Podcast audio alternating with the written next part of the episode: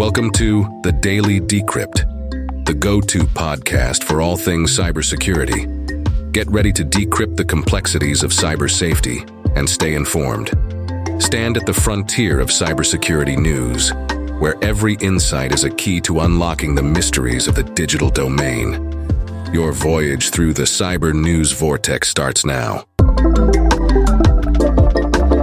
Good morning, everyone, and welcome back. Today is Wednesday, February 21st, and we're going to be talking about Pindrop Pulse's pitch perfect detection of audio deepfakes, proving even artificial intelligence can't fool a digital ear tuned to the nuances of human speech.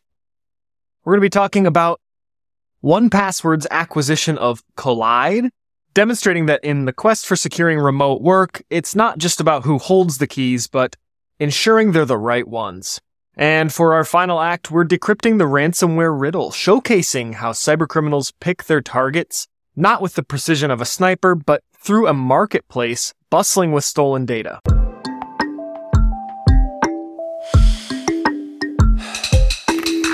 So Pindrop's latest offering, Pindrop Pulse, is a sophisticated tool engineered to detect and analyze audio deepfakes in real time.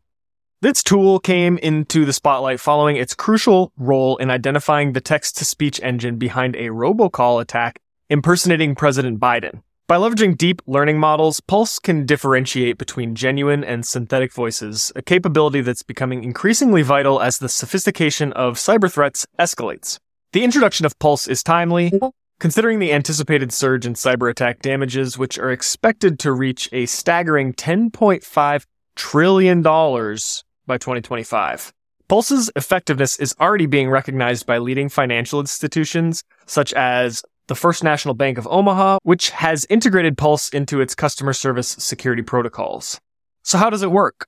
Pulse analyzes audio for unique human patterns that are difficult for machines to mimic, such as frequency distortions and unnatural pauses. This analysis happens in just two seconds of audio input with responses delivered in a swift 150 milliseconds, enabling real-time threat neutralization. So, as you know, with anything, there will be advancements on both sides. AI generated deepfake audio is just going to get more and more advanced, and so will the defenses, but it is going to become a very profitable industry to be able to prove when something is deepfaked and when something is truly human created. In the next few years, we're going to see a huge rise in this type of company, type of activity. This is slightly reminiscent to me of the companies that have imposed AI chatbots on their homepages asking if there's anything they can help with. I read the other day about an airline that had a chatbot for employees where employees could reference employee materials such as the handbook for time off, for bereavement, and an employee asked about the bereavement policy the chatbot gave it incorrect information, resulting in the time off that they had taken to be illegal, and thus they lost a lot of money. They ended up suing the airline and winning because the chatbot was designated to represent them, even though their main defense was that the chatbot doesn't represent them. So, as of right now, any sort of AI, whether it's good or bad, is next to impossible to identify, so I'm really excited to see how this plays out.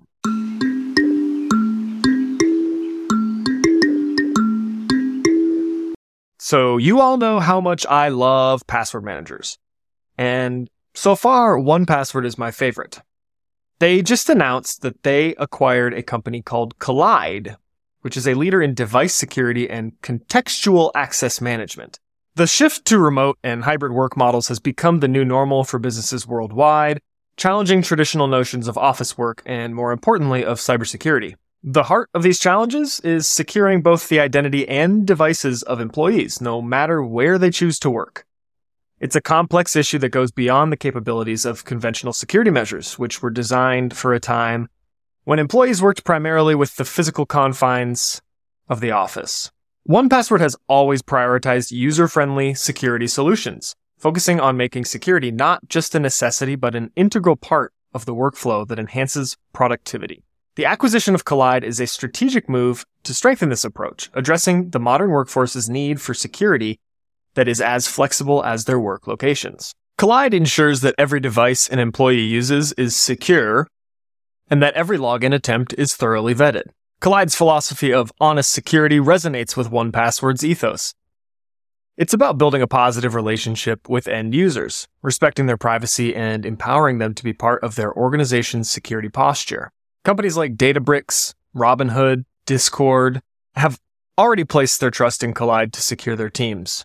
So that's why I love 1Password so much is because they're prioritizing user experience over security, but also prioritizing security. It's a joy to use their product. And if anyone out there is looking for a password manager, I would highly recommend 1Password. I'd recommend it so much that if you do decide to switch to 1Password and you shot me a DM, I would be so stoked.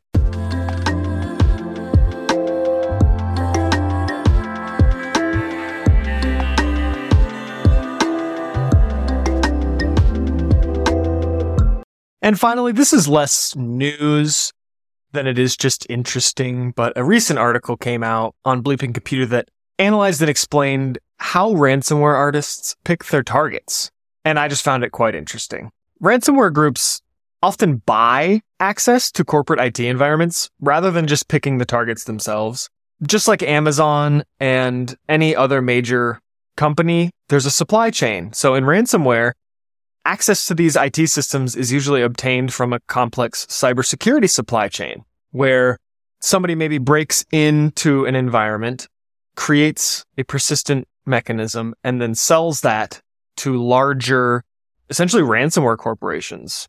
And I think it's essential to think about ransomware artists not as like teenagers in their parents' basements, but they are actually corporations. They have benefits. They have paid, pa- paid time off packages. They have offices with cubicles and all of these things that you might think of when you think of like just a normal company or maybe where you work. Except they pay very well. And it's so funny when I learned that they actually even have customer support.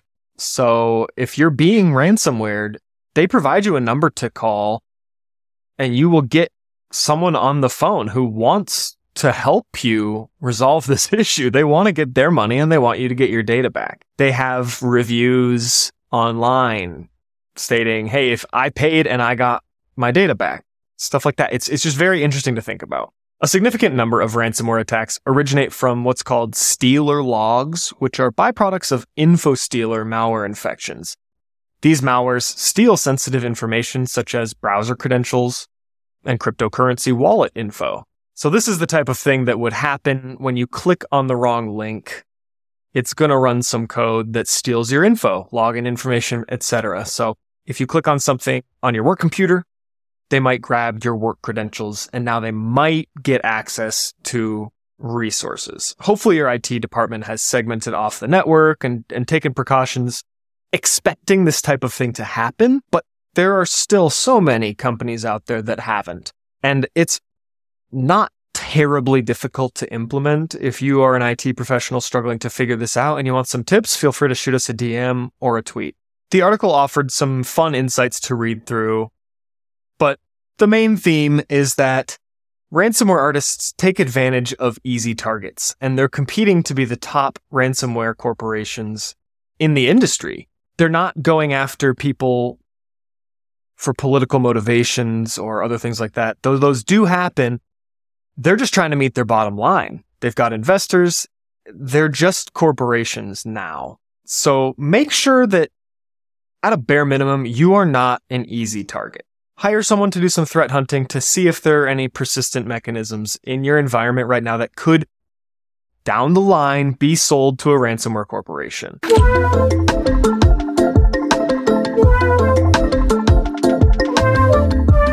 And that's all I have for you today. I hope you enjoyed, and we will talk to you a little bit more tomorrow.